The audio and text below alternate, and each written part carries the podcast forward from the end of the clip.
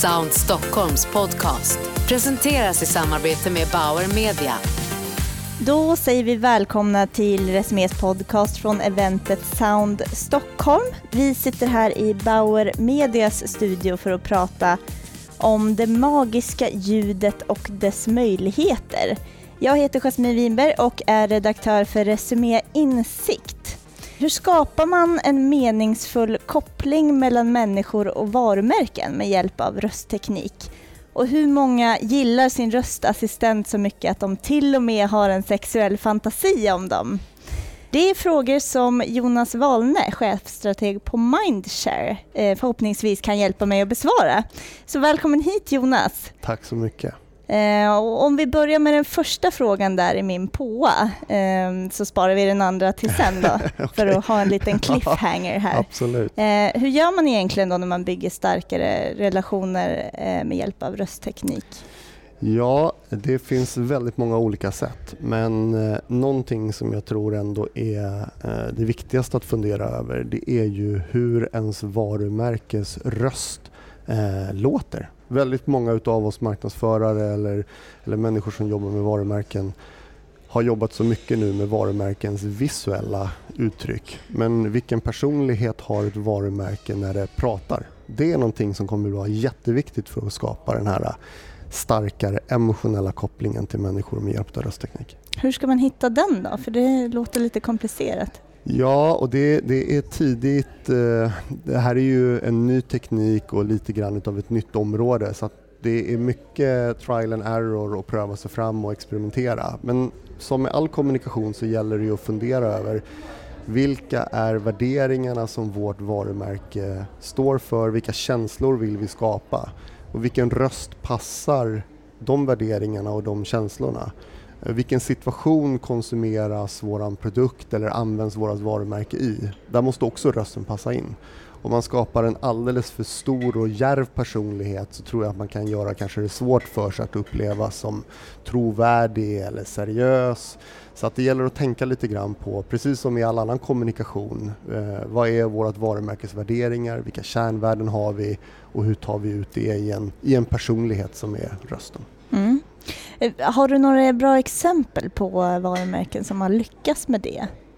Ja, alltså eh, bra exempel kan man ju säga är eh, dels de stora globala teknikföretagen har varit röster nu med, med Siri eller Google Assistant eller, eller Alexa har blivit röster som har blivit väldigt bekanta. De är ju som minikändisar de här äh, röstassistenterna.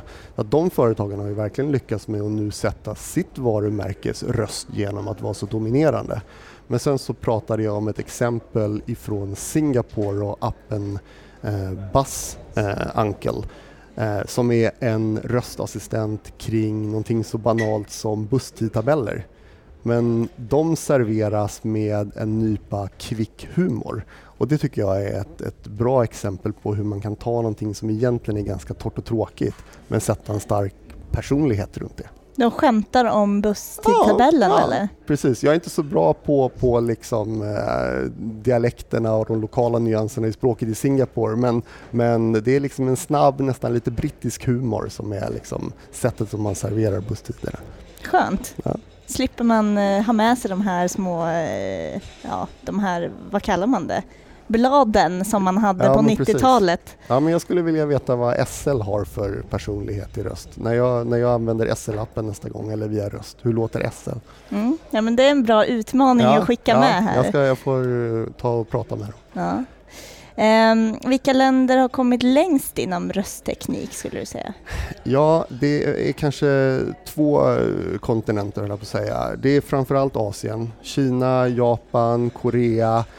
De är mycket längre fram än oss i Europa när det gäller röstteknik. Eh, och sen självklart eh, de engelsktalande länderna med USA i täten. Där har liksom kvaliteten på taligenkänningen nu blivit så hög att människor faktiskt använder de här tjänsterna mer regelbundet medan vi kanske i Sverige och i Tyskland och språk som är lite mindre vanliga än så länge inte har så många alternativ att välja på. Mm. Siri finns på, på svenska nu och den fungerar bra men, men det är liksom bara en så att det är de länderna som, som har liksom antingen eh, engelska som språk eller de asiatiska marknaderna. Där finns det mest, mest att välja på för människor.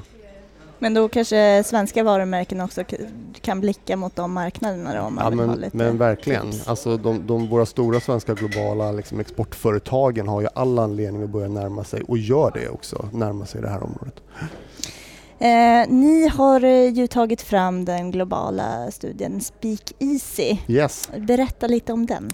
Ja men det är en studie som Mindshare UK har gjort från början tillsammans med J. Walter Thompson Innovation Group och det är en studie som innehåller en rad olika moment. Det är allt ifrån neurovetenskapliga eh, vetenskapliga experiment där man alltså mäter hjärnans aktivitet kopplat till när människor får utföra olika uppgifter med hjälp av röst eller med hjälp av att skriva eller klicka och så vidare. Till att ha gjort fokusgrupper med användare av röstteknik och sen har vi också ställt en massa frågor till människor som använder röstteknik eller som, som använder smartphones världen över.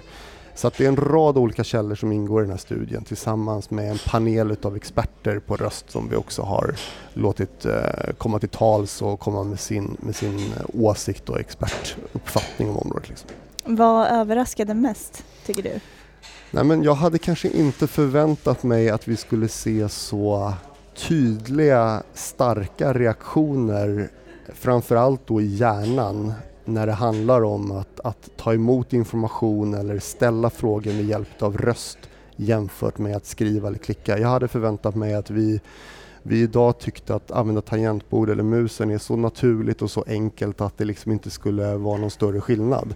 Och, och själv kanske man historiskt lite grann har upplevt rösttekniken som lite buggig, lite jobbig och inte alltid sådär supertillfredsställande. Så jag blev positivt överraskad över hur faktiskt mycket smidigare det verkar vara för våra hjärnor att processa information som kommer som ett ljud än som kommer som text.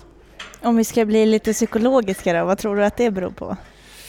Nej men det som studien sätter ner fingret på eh, handlar ju någonstans om att eh, för våra ögon att liksom ta in skriven text eh, så är det fortfarande ett visst mått utav att liksom filtrera och sålla och hitta vad är det i den här informationen som verkligen är viktig.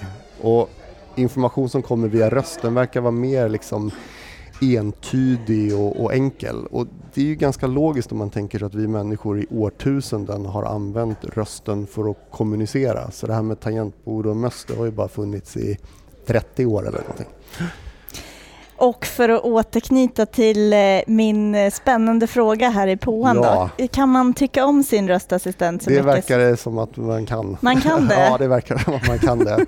Jag vet vilken siffra du, du eh, syftar på men, men i vår studie så ställde vi just frågan till användare av röstteknik om de någon gång hade haft en, en sexuell fantasi om sin voice assistant och det var nästan en tredjedel som sa att de hade haft det och det, det överraskade väl mig lite ett kort tag och sen tänkte jag ja eller inte, jag vet inte.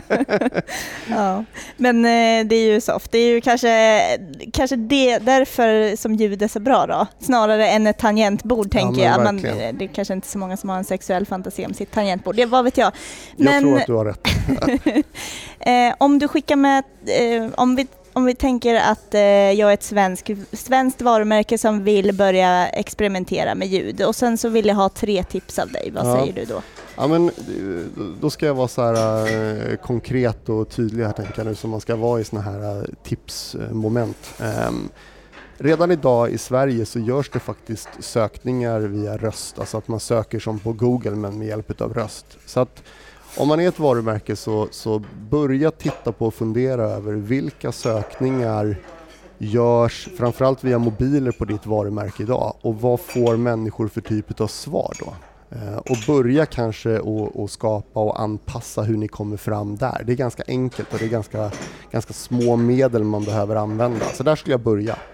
Och sen så skulle jag framförallt börja titta på Google Home och Alexa, Amazons Alexa och titta på finns det en smart tjänst, en smart lösning som man kan skapa för sitt varumärke med hjälp av deras så kallade skills eller actions, alltså applikationer i deras produkter som man som varumärke kan använda och bygga en beställningsfunktion eller någonting annat som den här äh, Alexa eller, eller Google Assistant kan utföra. Eh, och sen det tredje där vi, där vi började vårt samtal hur låter ditt varumärke? Vad, när tiden är där, då gäller det att veta det och kunna, kunna skapa den, den upplevelsen av varumärket. Så börja fundera kring det i alla fall. Mm, jättespännande. Ja. Tack så jättemycket Tack för att själv. du kom hit Jonas. Tack. Tack.